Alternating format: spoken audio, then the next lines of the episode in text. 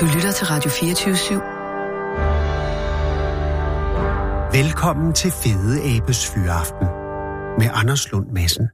Og nu står vi så ved Perleporten et eller andet sted. Altså, og står ved tærsen til katastrofe nummer et. Mm. Og vi har været igennem 39, og, øh, og det fører for vidt at gå igennem dem alle sammen, fordi det vil tage en enorm tid. Og, og, og, og, og for mig at sige, har vi været igennem dem alle sammen? Og det er det, der bekymrer mig lidt. Jeg kan ikke simpelthen, jeg kan ikke forestille... Altså umiddelbart, jeg tænker, vi er lidt nede i naturkatastrofer, ikke? Mm-hmm. Altså jeg tænker, Krakatau, kan det være den? Det er et godt bud. Altså som er, er den, så vidt jeg forstår, den største eksplosion, der har været på jorden, så længe vi har været i historisk tid. Ja. 1886 eller sådan noget. Ja, 83 eller 83, 86. 81, Ja, hermed afslører så, at det ikke er den, det jeg ikke kan huske årstallet præcis. Ja, Ja. det kunne jo høres i London. Bare. Det kørte Ja, og det, og det jorden. førte til den lille bitte istid, altså Ja. hvor, hvor der var I så en meget... form for atomvinter Ja. i virkeligheden. og, og hvad jeg vil rubricere som en decideret katastrofe, ikke? Den har ikke, det kan jeg så forstå, ikke den. Øh, Spekt- spektakulær, men ikke nummer et. nej, nej, og, og så er det jo også, hvad der ellers er naturkatastrofe. Hvis vi helt går igennem, altså der er jo, der er jo, øh, der er jo øh, Fukushima, Mm-hmm. kunne det være den? Altså trippelkatastrofen i, uh, i Japan. Ja, altså hvor vi har at gøre med, at der er en tsunami, og så er der et atomkraftværk, Mm. og hvad er den tredje del? Og det er jo alle de mennesker, der, der er døde i trafikuheld under selvevakueringen. Jeg fornemmer, at jeg har ramt noget. Det har du faktisk ikke. Men den kunne godt have været på listen. Du har valgt Fukushima fra? Ja, men altså nu, den er jo for ny, ikke? Altså, det er jo, jeg, jeg er jo historiker, ikke journalist.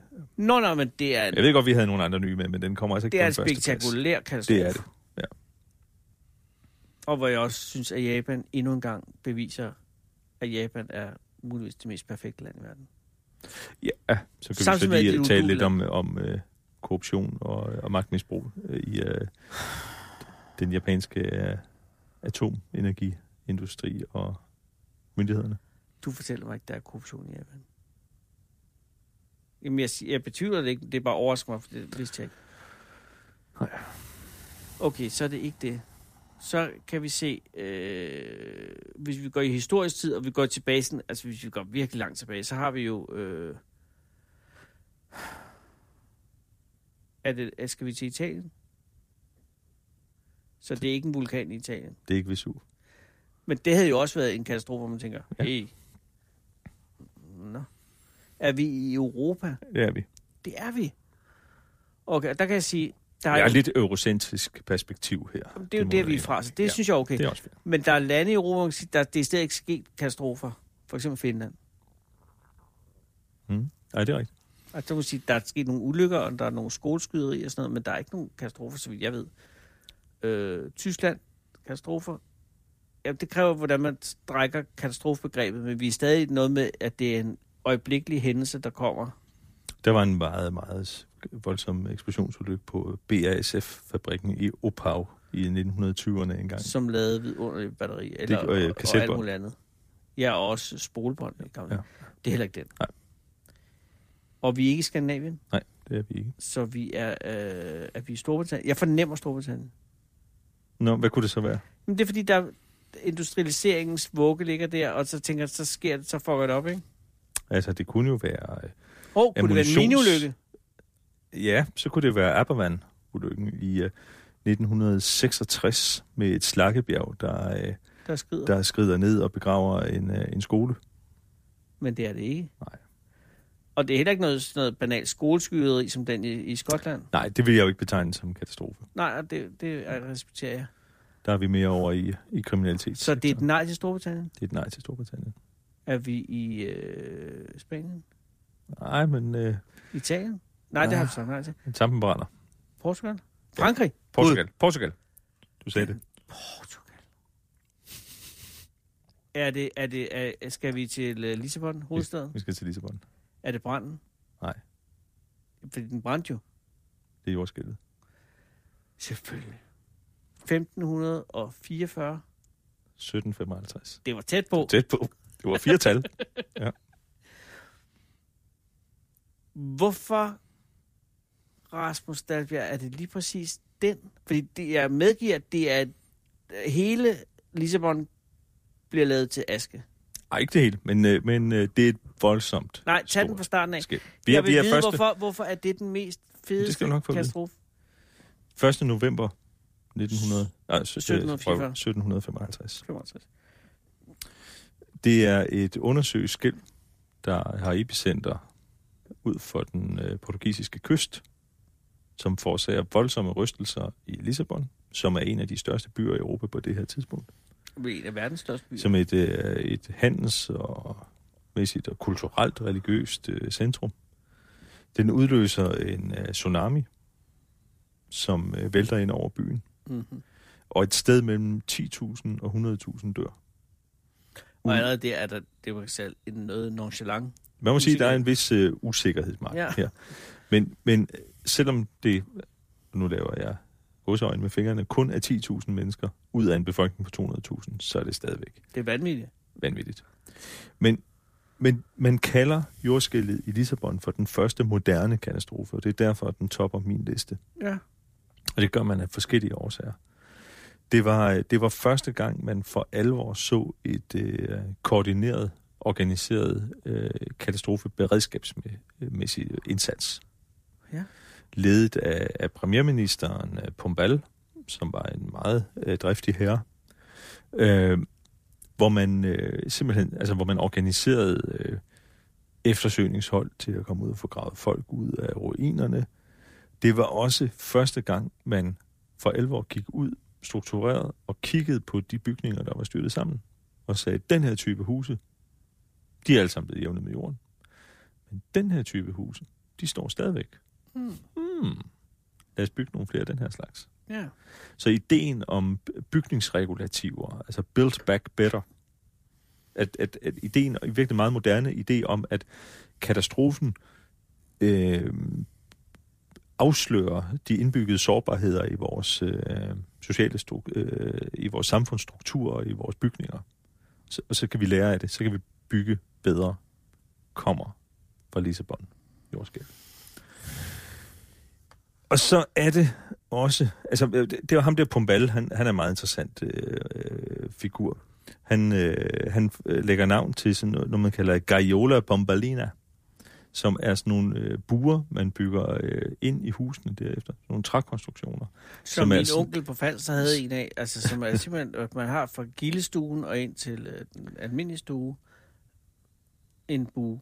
Jamen, jamen det er godt, så er han øh, jordskældssikret. Jamen lige præcis. Men man bygger sådan nogle, øh, sådan nogle buer ind, eller sådan nogle bu, øh, burer ind, ikke buer, burer, Nå, buer. Ja. Okay, ja. Gaiola Pompalina, Yes. Pompalineburet, ind i øh, bygningerne, så de bliver i virke, det er sådan en tidlig jordskældssikring, ligesom vi i dag kender fra højhus i øh, Japan og i øh, San Francisco, der så kan bevæge sig, altså resiliente strukturer, som kan sveje og har kontravægte i toppen og sådan noget. Ikke? Det er jo øh, derfor, man tit har øh, swimmingpools på toppen af høje bygninger i jordskældsområder, fordi vandet deroppe i poolen kommer til at virke som sådan en kontravægt, som vil dæmpe svingningen, så, så bygningen Jeg øh, tror, det var bremses. for beboernes skyld. Jamen, det er også det, det er bare en, øh, en positiv øh, bivirkning. Sådan en lille side effect. Men hvad sker der, ja, altså, hvad sker der i Lissabon i 1755? Altså, den dag, der, der er et jordskæld ude i havet. Mm. Relativt langt væk, ikke? Jo, 20-30 km ud fra kysten. Og, og Men, det men, forårsager... men det er så voldsomt, at der, der er både rystelser direkte i byen, som Ja. får rigtig mange bygninger til at falde sammen, og så kommer den her tsunami ind mod kysten, Og tsunamien er... og som er, stiger, som, som er jo, ja, som er sådan en, en, øh, en, øh, en trykbølge, der bevæger sig meget hurtigt igennem havet, og når den så, du kan stort set ikke se den ude på havet, men når den kommer ind til lavvandet område, så vokser, stiger bølgen, så vokser bølgen, især hvis den bevæger sig ind i en bugt, Mm. hvor den ligesom bliver klemt sammen. Så kommer der sådan en øh, 10, 12, 15 meter høj bølge ind, som vi så i, øh, i øh, Fukushima. Øh, Ja, det minder mig om en, og som i, du øh, også har, har ikke overset, men som du har valgt fra, som jo er Tsunami 2004. Anden juledag. Anden 2004, juledags. naturligvis. Ja. Men nu har vi den her med i stedet for. Ja, og, ja. ja, og det er en god idé. Øhm, men, men i virkeligheden så er den, den øh, væsentligste grund til, at man omtaler jordskælvet i Lissabon 1755 som den første moderne katastrofe, er den voldsomme debat, den øh, hændelsen udløser blandt Europas intellektuelle. Hvordan? Vi er jo midt i oplysningstiden. Ja. Vi er jo midt i, øh, i den øh, periode i øh, Europas, øh, Vesteuropas historie, hvor man bevæger sig fra religion mod videnskab som grundlæggende forklaringsmodel for, hvordan øh, naturen og verden omkring os virker. Mm. Så man... Man har, man religi, religiøst har man et problem med den her slags katastrofer. Ja, fordi hvorfor skulle Gud finde på det? Hvordan kan Gud være god, når sådan noget her sker? Nå, det er et Nå, fucking godt spørgsmål. 10, 20, 30, 100.000 af vores øh, medborgere i Lissabon er omkommet. Var de så alle syndere? Der er også nogle helt meget, meget lavpraktiske forklaringsproblemer. Altså, øh, mange af kirkerne styrtede sammen, Mm. hvorimod øh, bordellerne stadig stod. Ja, efter. det er. Det er vanskeligt at forklare. Altså, det er en, en, en, øh, en vild PR-opgave for den øh, katolske øh, kirke, Ja. øh, et, øh, en hændelse som det her. Og, og man kan grine af det nu, men det er jo rigtigt på den måde, at der, der står folk, for ved- hvis deres livsopfattelse er baseret på, at Gud er alt. Mm. Og pludselig så, så kirken faldet sammen, og horhuset står. Mm. Og så er der et forklaringsproblem for Mm. præsten, mm. som jo så er død måske. Øhm, og, og man, man havde kæmpet med den her, også før Lissabon øh, jordskælvet, med den her teodicé-problematik, som man kalder, altså det her, det, man kalder det teodicéen, det her, hvordan kan Gud være god, Nå, okay. okay. når slemme ting sker. Ja. Hvor, hvor, hvor øh, Leibniz havde løst problematikken ved at sige, at Gud har skabt den øh, bedste af alle mulige verdener. Fordi hvis verden var bedre, end den var, så var den Gud, og Gud kan ikke skabe sig selv. Det, I dag må man jo sige, at det er lidt øh, Søgt forklaring. noget, en søgt forklaring. Ikke? Ja. Øh, og, øh, og det udløser så voldsomme skriverier blandt Europas intellektu- intellektuelle. Altså Kant, den, den store øh, tyske oplysningsfilosof, Mm-hmm. øh, skriver jo ikke mindre end fire bøger, så vidt jeg husker, om øh, med udgangspunkt i øh, Joske Lisbon. Han må have været i manisk skrivefase på det her tidspunkt. I en af dem udvikler han grundlaget for det, der senere bliver til den, altså seismologien, den moderne jordskældsvidenskab. Okay. Det her med pladetek, øh, tekst, den pladetektoniske forklaring kommer jo først i starten af det 20. århundrede med Alfred Wegener. Øh, men, men de grundlæggende tanker Det kan. stammer helt tilbage fra Kant. Så, så man ser den her bevægelse mod en øh, mod rationelle videnskabelige forklaringer på, hvad der sker, i stedet for den gamle, som vi talte om for mange udsendelser siden, den, den gamle øh, øh, latinske, antikke opfattelse af katastrofen som disastro, altså fra no- noget, der kom øh, som gudernes Det er værk helt tilbage fra, fra fra, den stjernerne 21. Ja. øh, eller som følge af en øh, uheldig konstellation af stjernerne. Hvor den, hvordan var det, man, og hvordan var det, man forberedte sig og forebyggede katastrofer i den optik? Ja, det, Offring.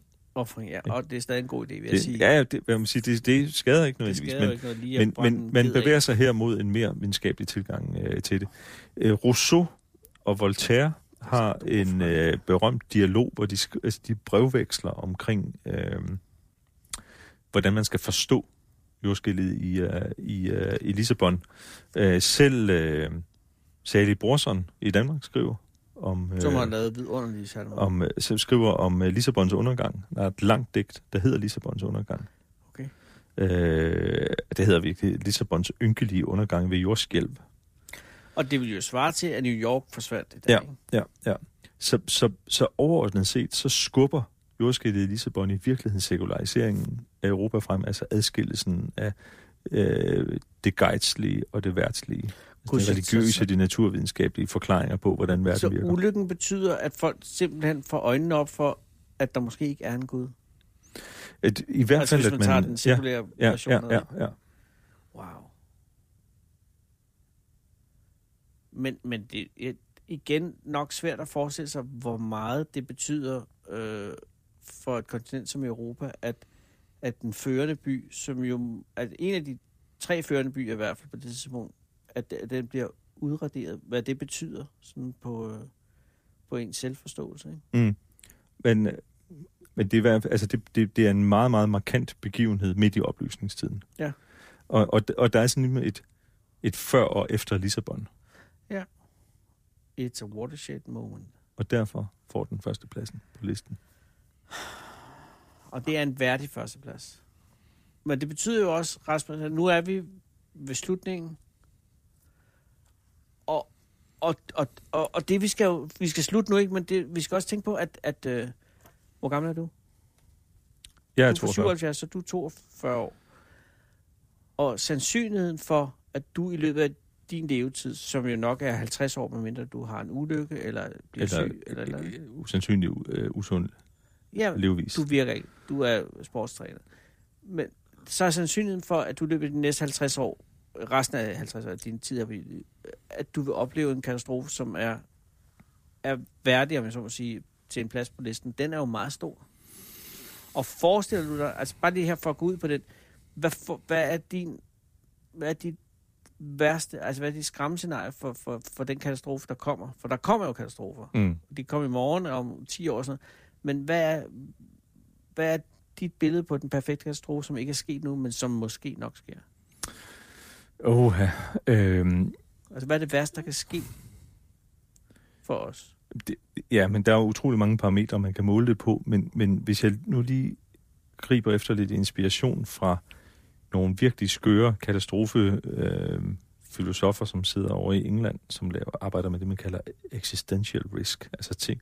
De har, det er simpelthen et forskningscenter, der beskæftiger sig med ting, der kan udslette hele mennesket. Lige præcis, altså, hvad kan der ske? Ja, jeg tænkte, det, der, kan, der vil jeg eventuelt trække mig tilbage en gang og få et seniorjob der, er øh, hvis jeg overlever uh, så længe i denne farlige verden. Nej, noget af det, jeg synes, jeg, øh, der er interessant, som jeg har bemærket hos dem, det er i løbet af de senere år, de laver sådan nogle rapporter engang, sådan nogle, sådan nogle existential risk uh, indexes og sådan noget, hvor de kigger på altså, øh, øh, risiko fra øh, voldsom asteroidenedslag og mm. den slags, ikke? Og Noget af det, der rykker. Og, Ja, ja. Noget af det, der rykker... Øh, ja, det er jo kun et spørgsmål om tid, før vi... Altså, nu har vi lige sidste år haft 100-året for den spanske syge, ikke? Øh, det, det kommer jo også igen, sådan noget. Men, men noget af det, jeg har set rykker op af listen hos de der forskere, det er kunstig intelligens. så det er robotterne. Det er simpelthen AI. Ja. Og det, det er jo klart, prøv at forestille dig, vi binder alting sammen i netværk. Vi udvikler kunstig intelligens. Hvad sker der den dag, maskinerne konkluderer samstemmende, at vi er den største trussel mod klodens eksistens, Det skete Og jo er allerede i præventive. 1996. og af præventive hensyn vælger at udslette os. Altså i Terminator skete det allerede i 96. Mm. I den første Terminator. Mm. Og det er vi jo lykkeligvis kommet forbi. Men du har fuldstændig ret. Fordi, og, og hvis du ser på det som videnskabsmand, så er det vel også det mest ædruelige bud på en apokalyptisk katastrofe. Ikke? Stadig. Ja, men den er da, den er da godt nok trist. Altså, det er da, så har vi da gravet vores egen grav. Altså, Jeg hvorfor skulle det køleskab på nettet? Men jeg ved Der er det ingen ikke. grund til det. Nej, det er det ikke. Altså, du kan få en sms, når din ost er hule. Altså, det, jamen, jamen, øh, jeg mener det faktisk, det her, Jamen, jeg det man kan kalde too smart technology. Altså, der, der, er, der bliver udviklet enormt mange sårbarheder i vores øh, samfund. I, I virkeligheden er, er, er ingeniører med for meget tid. Mm. Altså, som, som man siger, skal, er det nødvendigt? Selvfølgelig er det ikke Skaber nødvendigt, men der er jo trang til at finde på noget, som, som er smartere. Ikke? Ja. Og reelt er vi jo derved, at, at, at, at det vil være mærkeligt, og det tror jeg godt, man kan sige, uden at man er for fabulerende, at det vil være mærkeligt, hvis ikke at den kunstig intelligens forbigår den menneskelige i løbet af de næste 15 år. Mm. Altså man hele tiden revurderer det. Ja. Men altså for fem år siden var det 30 år, nu er vi nede på 15 år, ja. og om 10 år er det sikkert 5 år. Så på den måde kan man sige, at det vil jo ske, og så vil den naturlige følgekonklusion være jo, at, at, at det er jo klart, som du siger, at, Ja, den, ja. natur, at den kunstige intelligens vil vurdere, at, at vi er en, en uh, liability. Ja, og så, så ender menneskeheden i værste tilfælde som en, en kollektiv version af en, en, øh, en øh, ubegavet mand med halstatoveringer, der har købt en kamphund, som han har trænet, indtil den slår ham selv ihjel. Jeg fatter det ikke. Den er aldrig øh, nogensinde, du må have provokeret den. Det er mm. der, vi dør. Ikke? Den er normalt så sød. Men der er stadig 10 gode år tilbage. har du et jagttegn? Nej, det har jeg ikke. Har du overvejet at tage et jagttegn? Øh, nej, det har jeg faktisk ikke. Jeg øh, skal sige, at fordi at, øh, for nogle, et par uger siden mistede jeg, at jeg dumpede til jagttegn. Ja. Og grunden til, at jeg vil have et jagttegn, var, at jeg skulle ikke, fordi jeg vil skyde nogle dyr, det kan så godt sige. Jeg vil bare gerne have en riffel, Du kan have et våben. for en Ja. sikkerheds skyld. når robotterne kommer. Ikke? Ja. Når pludselig, fordi det er over i Sverige, hvor jeg har et hus, der er rigtig mange af de der øh, robot øh. Ikke? Ja. Og de har lige i Husqvarna udviklet en ny robot øh, som er langt bedre end de gamle, og kan alt muligt mere. Og jeg ved, det er et spørgsmål om tid. For pludselig så står der en græslåmaskine og vil have mig. Mm. Og så vil jeg have min riffel. Og, og det er jeg nu sat tilbage på. Du har ikke nogen frygt? Øh, jeg ved, altså, robot græslåmaskiner Nej, er ikke men har du frygt? Er du, er frygter du fremtiden? Nej, det, øh, det, det gør jeg ikke. Øhm, det gør jeg ikke. Øhm, jeg tror, den bliver... Øh, altså, jeg, jeg er ikke bange for øh, katastrofer. Øh, jeg drages heller ikke imod dem. Nej, men du har en videnskabelig tilgang til det. jo. umiddelbart. Altså, i virkeligheden... I virkeligheden... Altså, og det, nu har vi, vi har været lidt inde på det nogle gange i løbet af udsendelserne her. Altså, de menneskeskabte, intentionelle katastrofer, altså krigene. Mm. Jeg anser det for højst usandsynligt, at jeg ikke i min levetid, eller i hvert fald mine børn i deres levetid, vil opleve krig igen Ja. på nært hold. Og- ja. Det skræmmer mig mere. ja, også fordi at vi har jo været velsignet af en tid, hvor vi ikke havde det. Og Altså, jeg er vi- 55, jeg har aldrig oplevet en krig. Vi er vendet til at tro, at krig er noget, der foregår langt væk. Men jeg tror, du har ret. Jeg tror, at næste krig bliver ikke mod nogen andre mennesker. Det bliver brud. Altså, måske ikke græsmaskiner, men så deres efterkommere, ikke? Og altså, når, jeg- når først øh, robotplæneklipperne, støvsugerne og NemID rotter sig sammen. Jamen, jamen, du gør grin med det nu, Jeg, jeg, Rasmus, jeg, men jeg, på et jeg, eller andet tidspunkt, så står de der. jeg er faktisk enig med dig. Altså, det var jo egentlig det, jeg sagde lige før. Ja, ja, men det lyder som en, en, en... Og det er også det, når man sidder og hører det her, man sidder i en bil på vej hjem fra arbejde og siger, ja, ikke? Mm. Men på et eller andet tidspunkt, om ikke så længe, så er de klogere end os. Så har du en græslåmaskine, en fucking græslåmaskine, som ved mere end dig. Mm. Og det er der, jeg begynder at sige, jeg skal have mig en rygsæk. Jeg skal have det, øh, vandflaske i den rygsæk. Jeg skal, jeg skal vide, hvor jeg skal hen, fordi det her bliver en kamp for livet. Ja, men altså, alle mennesker bør jo have en grab bag. Det er måske den bedste... Det er måske den eneste konklusion, vi drager på det her. Det er at have en grab bag. Og hvad er en grab bag? Det er en bag, hvor man kan sige, der er de vigtige ting. Og hvad er de vigtige ting? Jamen, du kan jo, altså, det er altid, alt, fyld din Du siger vandflaske dit op. pas. Ha' Jeg vil lidt, sige- øh, måske lidt øh, jodtabletter, hvis vi nu skal ud i er noget godt. øh, er radioaktivt. En kniv er godt. Skydevåben. En eller anden form for eventuelt, skydevåben Hvis er du kan erhverve dig en på lovlig vis, hvis det lykkes at tage jagttegnet. Korrekt. Øh, ellers så øh, må du ud på det sorte marked. Nej, det vil jeg ikke anbefale. Ja, ja, ja, ja. Øh, jeg t- øh, kontanter får nok ikke så voldsomt stor betydning. En smule Altså, vi er forbi. vil jeg sige. Hvad var? Lidt ædelsten. Ædelsten, ja. Og der er det en god idé. Og det er bare noget, Så er jeg, jo diskuterer. meget, jeg er jo meget glad for min, øh, min håndsvingsdrevne øh, FM-radio. Og den skal du have med. Ja, den skal jeg nemlig have med. Der er et. USB-stik i, så kan jeg lade min, øh, min telefon op. Rasmus, der Så, kommer så, så når I andre, USB-stik kan du prøve når I andre brænder op på den sidste dag, så spiller jeg stadig Wordfeud. Åh, Wordfeud. Det er det sidste, der går ned med os. Det, er en, øh, det, har været, det har været virkelig en fornøjelse, og jeg er meget glad for øh, den her gennemgang, og jeg er meget glad for, at vi startede, eller vi, at, vi sluttede på øh, Portugals øh, udødelige hovedstad Lissabon, som jeg for mig set stadig er den, det er den smukkeste by i verden. Jeg har aldrig nogensinde været et sted, hvor jeg tænker, hold da kæft, det er godt lavet. Og det byggede de jo op efter 1755. Mm. Og det siger også noget om, hvad Det var på bal, kan. der gjorde det også. Præcis, Nå, men det siger bare noget om, at man, at man har en katastrofe, som, som udsletter verdens måske bedste by på det her tidspunkt, og så siger man, hey, vi bygger den igen. Ja. Og det vil også ske på et eller andet tidspunkt, efter at græsslåmaskinerne har taget over. Fordi det katastroferne jo i virkeligheden viser, er, hvor resiliente vi er. Hvor, hvor modstandsdygtige vi er. I hvor høj grad mennesket og menneskeheden er i stand til at øh, absorbere voldsomme stød og komme stærkere igen og lære af det. Jeg synes, det er på et tidspunkt at ønske et stykke musik til at ende det her på.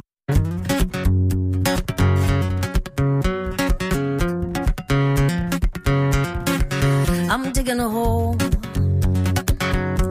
in my backyard. I hit rock and sprung water. I dove in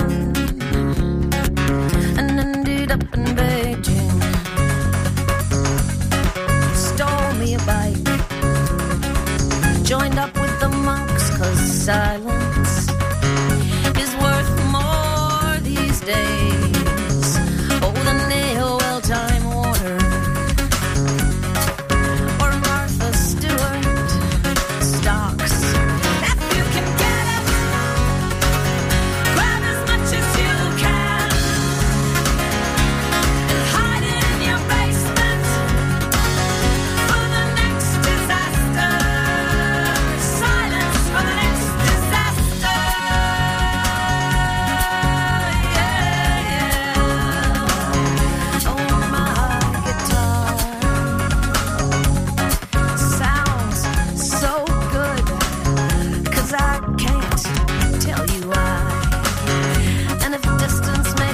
heart grows.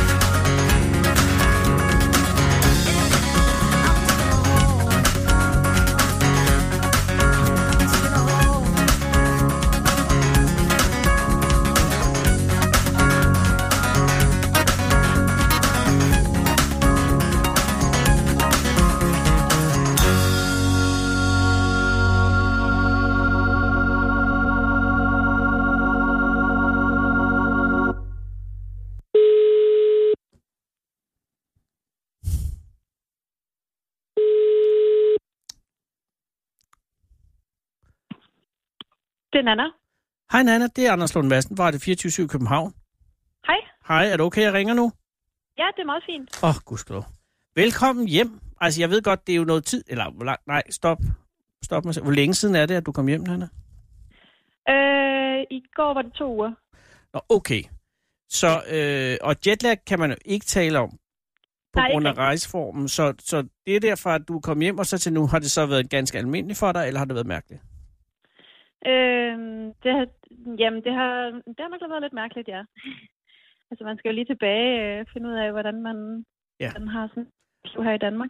Og ved du, det kan være nogle, nogle gange være fuldstændig mærkeligt øh, i en grad, så man har lyst til at tage afsted igen. Men er du nået dertil nu, At, at hvad siger du? at, at det hele bliver så mærkeligt, at man har lyst til at tage afsted igen? Fordi at øh, pludselig så er der en rutine, og, og alting begynder at ligne sig selv og sådan noget. Eller er, eller er du stadig der, hvor Altså, du... jeg synes ikke, jeg har fundet rutinen endnu. Men, Aha. øh, men jeg har nogle gange tænkt, øh, at øh, hvis jeg synes, det var hårdt på cyklen, så synes jeg da godt, det kan være hårdt at komme hjem også. Lige præcis.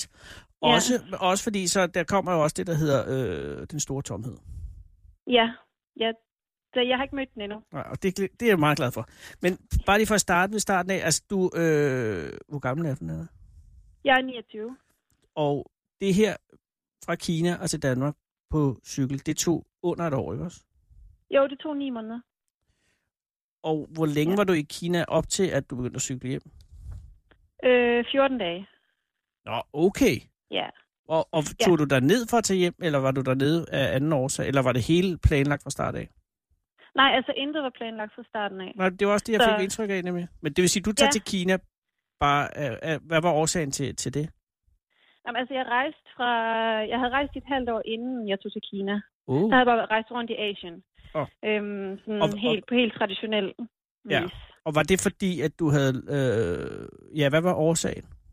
Jamen, øhm, jeg afsluttede øh, min uddannelse på universitetet, og så inden jeg skulle til at arbejde, så havde jeg ligesom brug for øh, at tage en pause. Ja. Og lige opleve noget af verden inden. Og hvad er du uddannet dig til? Øhm, jamen, jeg har taget en uddannelse på Aalborg Universitet i noget, der hedder by, bolig og bosætning. By, bolig og bosætning. Ja. Og øh, er der nogen klar definition af en erhverv efter den? Øh, nej, Nej, det, okay. det skal jeg nok lige prøve at finde ud af, hvad... Nå, men det er også det, øh, når man er trailblazer, så er det, man skal jo selv finde ud af. Men er du nået nærmere til det nu, øh, eller er du øh, stadig lidt uklar over, hvad du skal lave nu her, når du kommer hjem? Ja, jeg tror, jeg skal stadigvæk lige bruge lidt tid på at finde ud af, hvad det er, jeg gerne vil. Så. Godt, fordi man må ikke bare løbe ind i sådan noget, jo. Nej, Men okay, så det vil sige, at du rejser rundt et halvt år i Asien. Er der nogen steder der i Asien, som er sådan øh, atypiske, eller tager du, øh, altså, tager du det, man tager, om jeg så må sige? Er du, mm. Eller er du i Laos eller sådan noget? Eller er det også øh... Mainstream nu? ja, altså jeg startede i Nepal. Det var måske sådan det mindst turistede, jeg var. Okay, Og så var jeg, jeg var i Taiwan også. Åh, ja. øhm, men ellers så tog jeg sådan de, de klassiske, sådan Vietnam, Kambodja, Indonesien. Ja, det var det, jeg gjorde først. okay og øh, øh, var det med Nepal okay? Ja, det var rigtig godt. Okay, så det kan du anbefale. ja. ja det kan jeg sagtens. Og Taiwan, Nepal ja, jeg- jeg vil sindssygt gerne til Taiwan. Var det godt, Taiwan?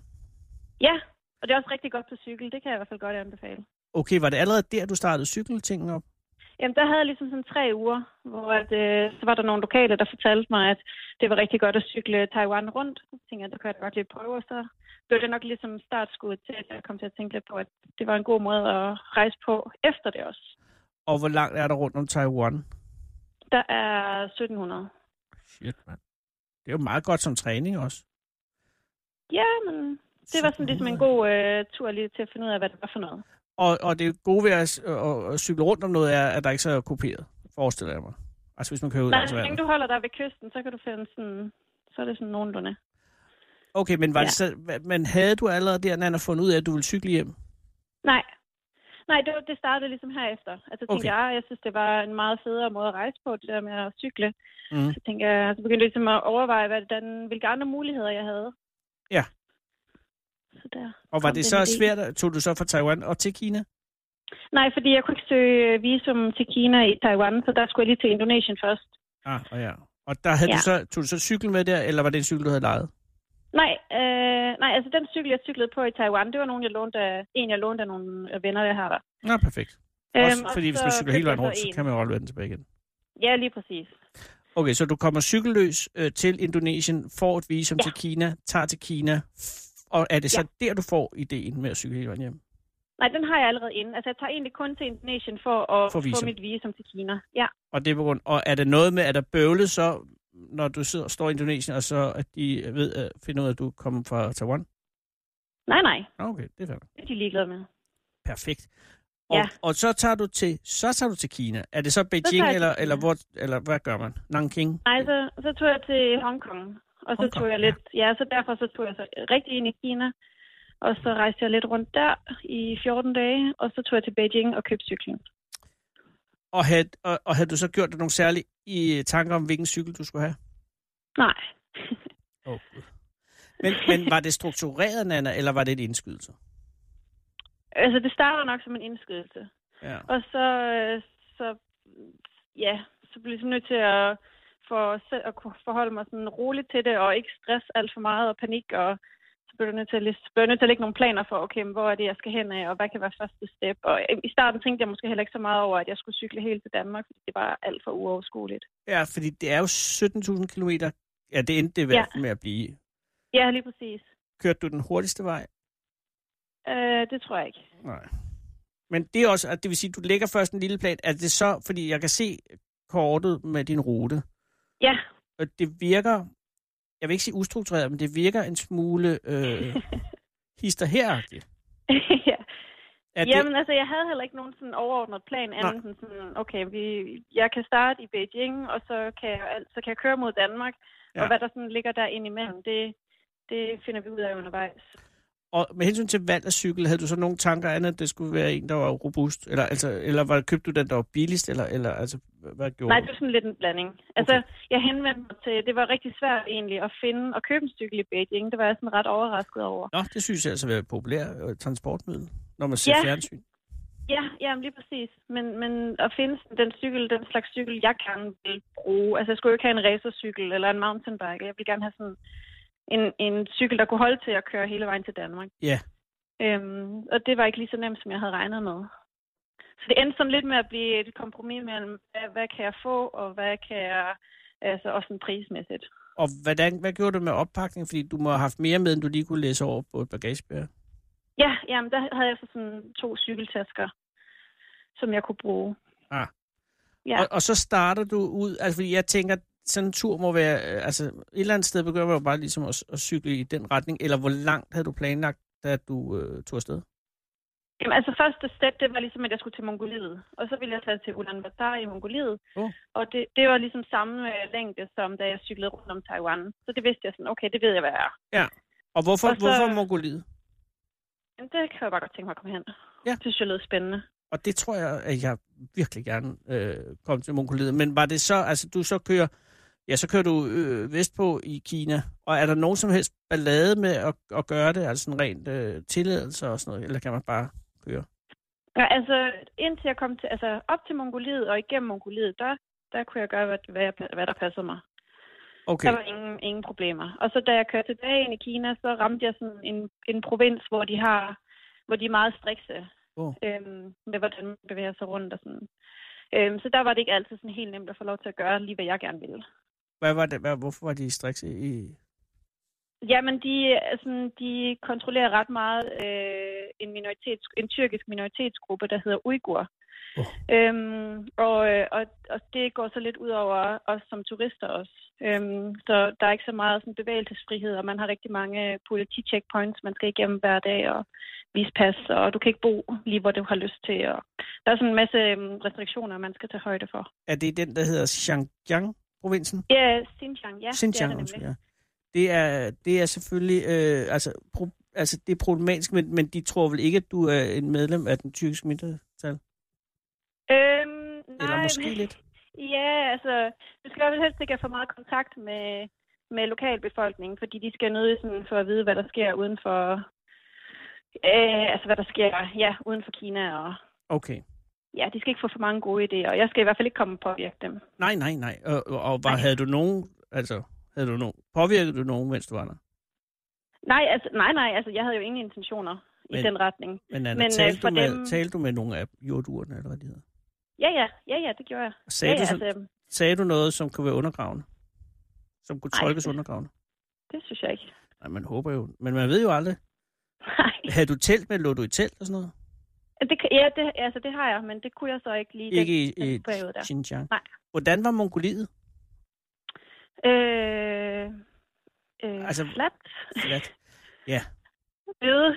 Og, og, og havde du lejlighed til at og, øh, tale med nogle mongoler?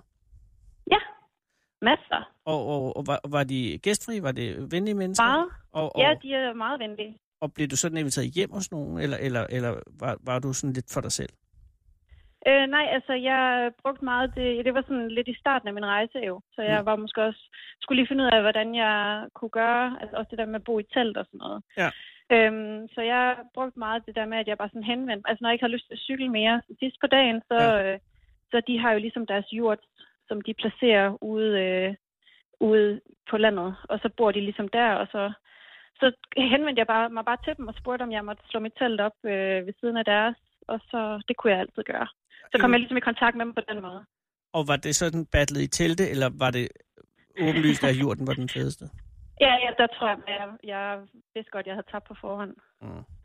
Ja. Men altså, jeg vil sige, det jeg hørte dig sige er, at Mongoliet øh, thumbs up for det. Altså, det, det vil du anbefale, hvis man har lyst til en, en, øh, en tur. Så er Mongoliet øh, øh, et godt bud på et land. ja, ja, det er det bestemt. Og der, er der nogle negative ting? Er der noget, man skal være opmærksom på? Er noget, man skal undgå?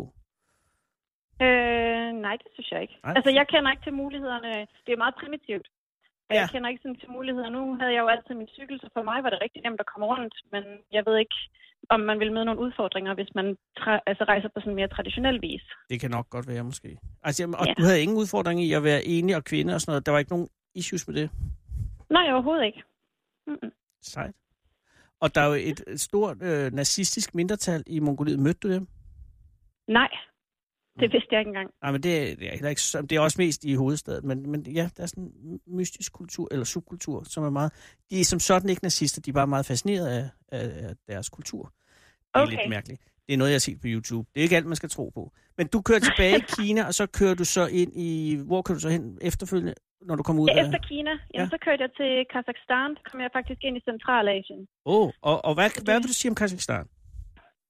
Øh, jamen, altså lige Kazakhstan, der kørte jeg faktisk ikke så meget. Kazakhstan er jo kæmpe stort. Ja. Men jeg tog bare sådan lige et lille hjørne af det. Øhm, Okay, så du fik en smagsprøve, og det er ikke noget, hvor Ja. du tænkte, øv, øv, jeg ikke var der længere.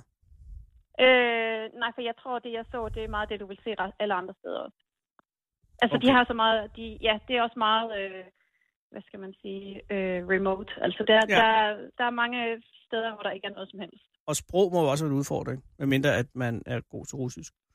Ja, præcis. Ja. Ja. ja, men så lærer man lidt. Også, det er jo en fordel at kan snakke bare en lille smule russisk, fordi det snakker de jo i alle lande i Centralasien. Det er selvfølgelig rigtigt. Og har du den øh, øh, viden? Kan du det?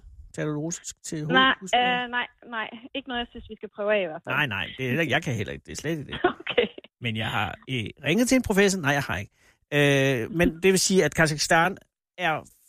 Altså, man, de der Stan-republikker øh, løber lidt sammen for mig, der ikke har været der. Mm, Ja. Og, og, og måske også lidt, hvis man har været der. Øh, altså, nu synes jeg, jeg har fået bedre styr på det. Der var nogle af dem, jeg slet ikke vidste eksisterede, før jeg kom dertil. Har du mulighed for Øh. at komme igennem Turkmenistan? Ja, det er sådan den, den der, der er mest, øh, den største udfordring. Jamen, det er også Øhm, den mest ja. gakkede af starterne, ikke? Jo, jo, det kan man nok godt sige. Er det, er det Turkmenistan efter Kazakhstan? Eller for hvor jeg var nu? Ja, fra Kazakhstan, der kørte jeg så ind i Kir- Kirgisistan. Kirgistan. Og hvad vil du umiddelbart sige om Kirgistan? Det var flot. Nå, Det, okay. okay. var, det synes jeg var et rigtig dejligt sted. Kuperet, Ja, meget. øh, og, og, og befolkningen? Meget venlige. Nå, hvor godt. Ja, Øh, men så- det er de ærligt. Altså, det, Ja, det, der er ikke noget der. der har du, Nej. det skal måske, øh, øh, kommer du igennem nogle lande, hvor folk er idioter? øh, nej, der har jeg ikke været. Fedt. Ja. Øh, og det vil sige, at, at, at Kirgisistan er, er, er, er, et godt sted, du godt vil anbefale. Ja, det vil jeg gerne anbefale. Hvis man kan lide bjerge, så kan man helt sikkert tage dertil. Og her, du har ikke haft cykelproblemer endnu på din tur på det her tidspunkt, vel?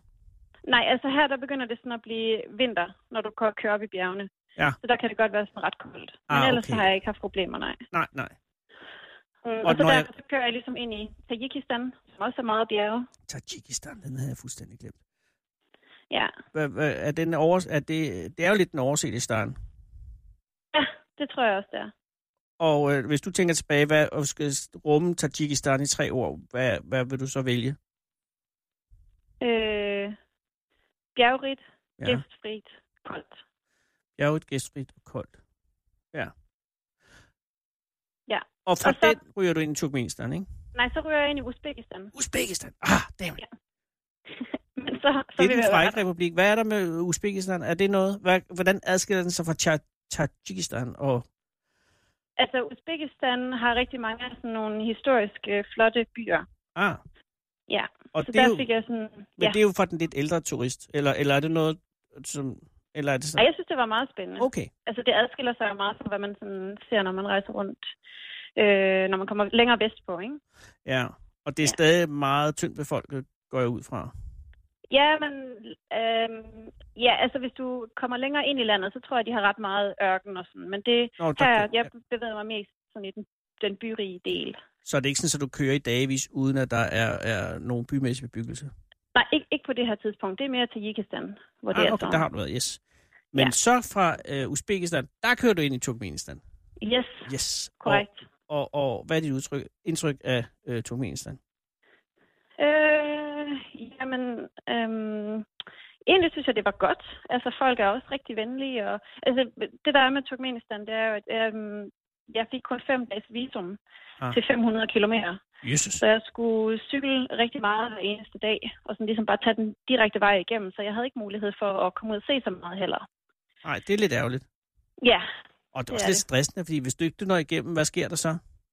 ja det ved jeg ikke. Det, det prøvede jeg ikke rigtig at tænke på. Nej, og du nåede det, går ud for, ellers havde vi ikke haft Jo, den jo, her ja. samtale.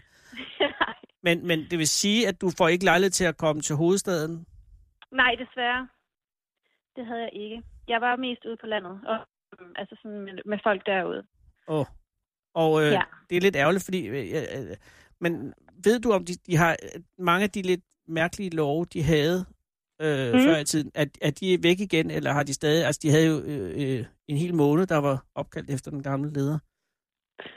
En hel, en hel hvad, siger du? En hel måned. At de havde skift, jeg tror, det var juni måned, de havde skiftet ud, og så hed den... Øh, hvad hed han? Ah, øh, Turkmen Bashi kaldte han sig, altså Turkmen, ja. Turkmenistans fader eller sådan noget. Ikke?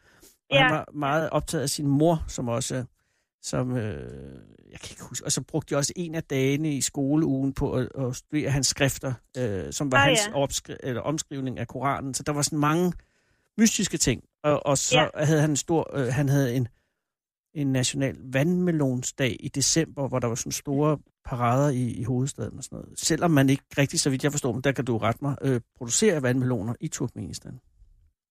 Øh, det er meget muligt. Altså, jeg så ikke nogen. og Jeg, har- øh, altså, jeg kan heller ikke bekræfte, øh, at, det der, øh, at han har gjort det. Men, men jeg vil sige, at hvad, de historier og fortællinger, jeg har hørt om Turkmenistan, der har jeg i hvert fald også hørt, øh, at noget af det er, er ja, at Ja. det godt kan være lidt gakket. Ja, men du kom igennem og ud i den anden ende. Ja, det gjorde jeg. Og jeg havde en god oplevelse der. Godt. Og, og, og så er du færdig med standerne, ikke? Jo, så kørte jeg ind i Iran. Gode gamle Iran. Det er, jo nær... er det så, man tænker, pyha, nu er vi inde i Iran? Eller tænker man, åh oh, nej, nu er jeg inde i Iran? jeg tænkte lige, øh, åh ja, nu kommer jeg til Iran, men stadigvæk også lidt, øh, jeg ved ikke lige, hvad det er, jeg går ind til.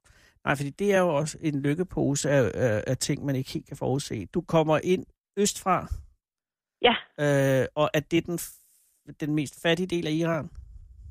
Eller er det, Mm. er det sådan jævnt fordelt? Øh, eller er, er Iran virkelig Altså, du- et ret velstående land i forhold til det, du kommer fra? øh, ja, de er nok, øh, det er måske lidt det samme. Måske lidt mere velstående. Okay. Ja. Og Men altså Iran ikke- er, ja. de, de, i hvert fald, nu ved jeg ikke, om du når igennem til Iran, gør du det?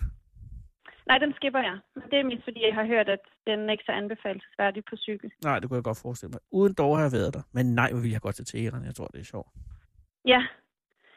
Jamen, øhm, altså jeg tog til mange andre, andre Ja. byer, hvor, øh, som var, jeg fik at vide, skulle være bedre. Okay, og hvordan var der så i Iran? Havde du en god oplevelse i Iran?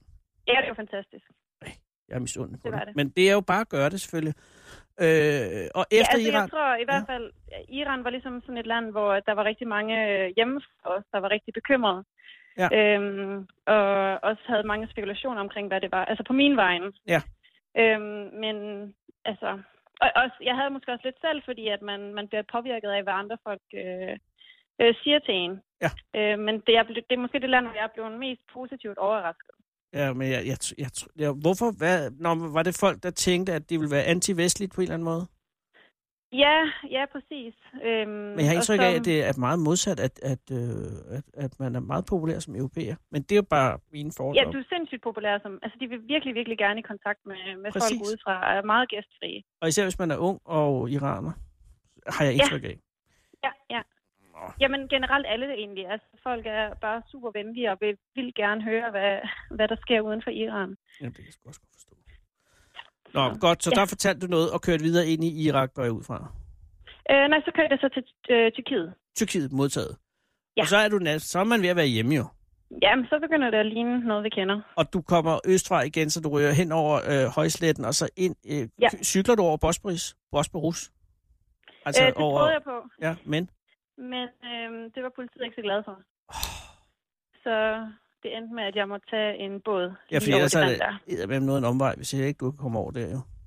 Ja, ja, Okay, så du tager båden og, og kommer derved ind i det geografiske Europa. yes. Og så er det vel bare hjem. Hvad gør du efter øh, Tyrkiet? Kører du så igennem Bulgarien? Nej, så kører jeg til Grækenland. Ah, kører til Grækenland, og så Makedonien, Albanien, Kroatien, og så den vej op. Selvfølgelig er kysten der. Og så kommer du hjem her for to uger siden. Ja, Efter 17.000 km og 9 måneders rejse. ja, Hold da kæft, det er godt kørt. ja tak. Ja, og, og, og, og, og nu er jo, altså, velkommen hjem, vil jeg sige. Tak, tak skal du have. Du er ikke gået glip af det store. Det synes du ikke?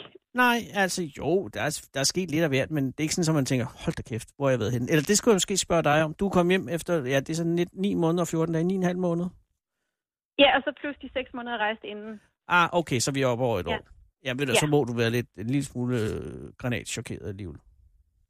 Jo, altså, det er jo ikke sådan de store forandringer, der er sket, men jeg synes alligevel, man får øjnene op for, hvor meget der kan ske på halvandet år alligevel.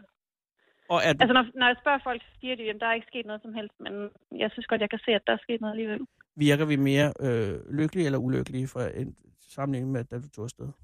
Åh, nu har vi jo valg i morgen, så jeg, jeg ved snart ikke. Folk er måske lidt forvirrede. Ja. Men vi er faktisk valgt i dag, fordi det her bliver jo sendt øh, i morgen. Ah ja, det er i dag, ja. Ja, Nå ja, men det er i morgen. Det- Der er ikke ja. Noget andet. Det er du fuldstændig ret. Har du, øh, har du fundet ud af, hvad du skal stemme? Øh, nej, det har jeg ikke. Hvor fanden er Det det? kan det jeg er jo, forhåbentlig nå endnu. ja, det kan du jo så. Men øh, ja. Du er en af dem. Det er en af de 40 procent, der ikke har besluttet dig endnu.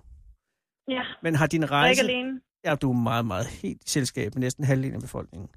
Ja. Er der, den her rejse, du har lavet, har den ændret din øh, syn på verden? Altså har du ændret politisk øh, holdning af at rejse igennem øh, Asien? Mm, nej, det tror jeg ikke, jeg har. Men jeg er måske, måske blevet øh, mere afklaret på nogle punkter. Ja. Vil du sige nu med din erfaring, du har efter at have mødt mennesker, er, er det bedst at isolere sig, eller er det bedst at samarbejde? Jeg synes klart, det er bedste samarbejde. Okay, og det er delvis og dine erfaringer også bygget på din rejse, altså hvor du har, har cyklet frem og så mødt tilfældige mennesker og blevet hjulpet, og, og vil også hjulpe Ja, dem et eller andet sted, som gør, at du kan sige, at det er en god idé med menneskeligt samarbejde. Ja. perfekt. Jamen, det er bare meget dejligt at få det at vide for folk, der rent faktisk ved noget om det. Ikke? Ja. Så det samarbejde er godt. Jamen, det, Ja, det, det er ja, jo det med synes til bare lige også at afklare mig politisk til at finde ud af, hvad jeg skal stemme. Jeg er heller ikke afklaret, men altså, der er jo stadig nogle timer. Ja, jeg skal nå det. Hvad gør du nu, Nana? Fordi nu er du hjemme, og øh, så går der noget tid, og så får du udlængslen igen. Og så udlængselen, ja. Ja. Mm, Har du tænkt at blive hjemme nu? ja, lige for en stund i hvert fald. Ja, okay. Og så, og så har du tænkt dig at bruge uddannelsen til noget arbejde nu? Det vil jeg nok forsøge på. Der er jo også øh, en anden form for, for studiegæld, der skal betales tilbage, går ud fra. Øh, ja, der er i hvert fald, jeg skal nok tjene nogle penge, hvis jeg skal afsted igen. Og har du øvrigt, altså de penge, du har øh, brugt på at, at rejse, hvordan har du, altså, har du arbejdet og tjent dem op først, eller har du taget nogle kviklån, altså, mens du kørte frem? Øh, nej, jeg har tjent dem op først. Åh, oh, gudskelov. Du skal holde dig for kviklån, Anna, men det ved du Ja. selvfølgelig, hvis du har... Ja, for guds skyld.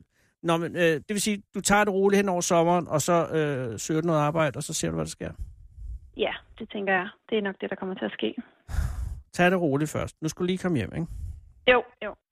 Og, og igen, velkommen hjem. Jeg er meget, meget glad for, at, at, at vi har dig hjemme. Det er Torning, du bor, ikke? Jo, Og Det Torning, hvad ligger, hvad er den kender nærmeste? du Storning? Ja, jeg kan bare ikke placere den. Jeg har været der, men jeg kan ikke huske, hvor pokker den ligger. Hvor er hvad er den nærmeste købstad? Øh, Silkeborg, oh. Viborg. Ja, okay. Ved du hvad? Har du tænkt Ja. at blive Torning? Altså sådan generelt på den lange sigt? Mm, nej, altså jeg skal jo... Jeg bor selv i København. Ah. Så jeg skal lige cykle cyklen til København også. Og den Det er holdt jo, næste projekt. det er den samme cykel, ikke? Det er den samme cykel. Overvejer du at sælge den? Nej, Det, er en god, øh, det har været der en god ven. salg. Ja, det er en god ven. Og hvad er mærket? Det er bare, hvis man... Fordi det er fandme en cykel, der kan noget. Ja, øhm, det er en kineser, Ja. der hedder Boski. Boski, B-O-S-K-Y? B-O-S-K-E-Y. K-E, Boski, okay. Og hvad, hvad står den i sådan? Øh, jeg tror, jeg gav... Altså, nu ved jeg det jo kun i... Øh, Jan? Jan? Ja, Jan, ja. Øhm, så den stod vel omkring 5. 5 Jan? 5.000 Jan. Nå, 5.000. 5.000 Okay, Jan. modtaget. Ja. Ja. Yes, perfekt. Nå, men ved du hvad, det er bare et lille tip her til sidst. Tusind ja. tak, for at jeg må ringe. Og, og øh, øh, hvis du tager afsted, øh, meddeler ja. du så omfart, omverdenen det igen, sådan, så at man eventuelt kan høre om det, når du kommer hjem igen? Altså, hvis jeg tager væk Hvis du tager ud i verden, ja. ja. Ja. Hvis du Øh, cykler ja, videre, det- jeg så må sige. Det vil jeg gøre et forsøg på. Tak skal du have, Nana. Selv Og tak. igen, tag det roligt nu, ikke? Jo, jo, jo, jeg gør mit bedste. Perfekt. Øh, ha' en god dag. Tak i lige måde. Hej, Nana. Hej, hej. Klokken er 17. Du lytter til Radio 24 /7.